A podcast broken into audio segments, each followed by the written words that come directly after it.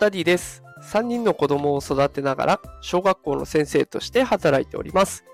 このテクラジでは AI や NFT といった最新テクノロジーを使った子育てや副業のテクニックを紹介しております。さあ今日のテーマはチャット GPT 入門チャット GPT でグラフを作る方法ということで紹介をしていきます。え今日はチャット GPT の放送回になっていきます。あの、先日放送しましたが、チャット GPT へのね、課金を私始めました。ね、あの、前回の放送、前回、先日の放送で、チャット GPT の性能アップ、課金方法まとめというところがありますのでね、もしよかったらそちらも合わせて聞いていただけると嬉しいです。この放送の概要欄にね、えー放送のリンク貼っておきます。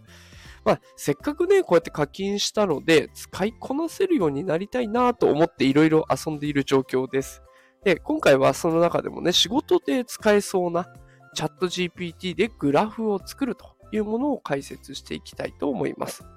で、これ解説、あ解説といってもね、あの方法結構簡単です。もう鍵を握るのが設定、これだけなんですね。じゃあ、そのこの辺をね、詳しく紹介していきます。こうグラフを作るとか、あとパワーポイントね、スライドを作ったりとかっていう時のために設定を変える必要があるんですね。課金したらそれで OK ではないんです。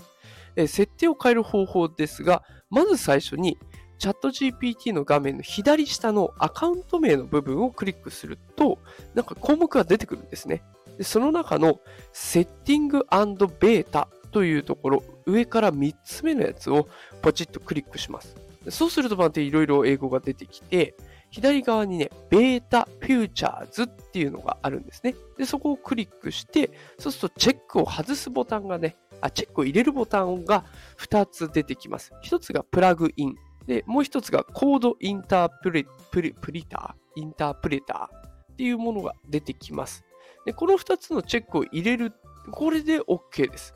で、そうするとね、あの最初のチャット GPT の画面の GPT-4 っていうところをクリックすると、いろいろ選べるようになってるんですよ。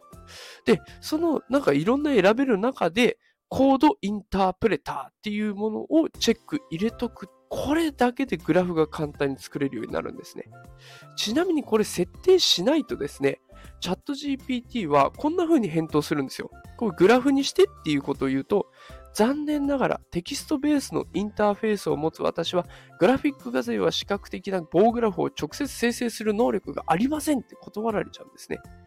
その代わり Excel とかスプレッドシートの使い方を教えてくれるみたいな、そんな答えになっちゃうんです。でも最初の設定でコードインタープレーターをチェック入れておくだけで棒グラフに変えてくれることができるんですね。もう指示も簡単です。あの表を1個持ってきて、この表を棒グラフにしてっていうだけで、バーンと出してくれます。で多少持ち化けはしますね。日本語やっぱり弱いんでしょうね。文字化けはしますけれども、でもこれでだけ見せればね、とりあえず、ああ、こんなに数が違うんだっていうのはわかるような、そんな感じになっていきますので、おすすめでございます。一発でできますし、数秒でやってくれますので、本当に簡単です。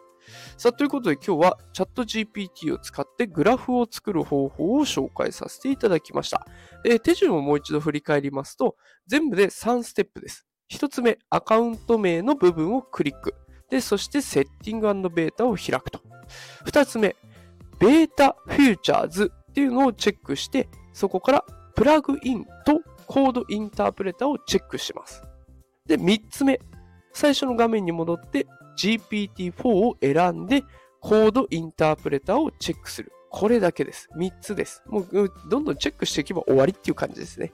この一手間なんだけど、それがもう生産性をぐんと上げることになるので、お試しいただけたらなと思っています。さあ、ということで今日も最後まで聞いてくださってありがとうございました。もしこの放送が気に入っていただけた方は、フォローボタンポチッと押していただけると嬉しいです。えーそれではね、あの、今日も最後まで聞いてくださってありがとうございます。毎日夕方5時に放送しておりますので、ぜひまた明日もお会いしたいです。さあ、それでは、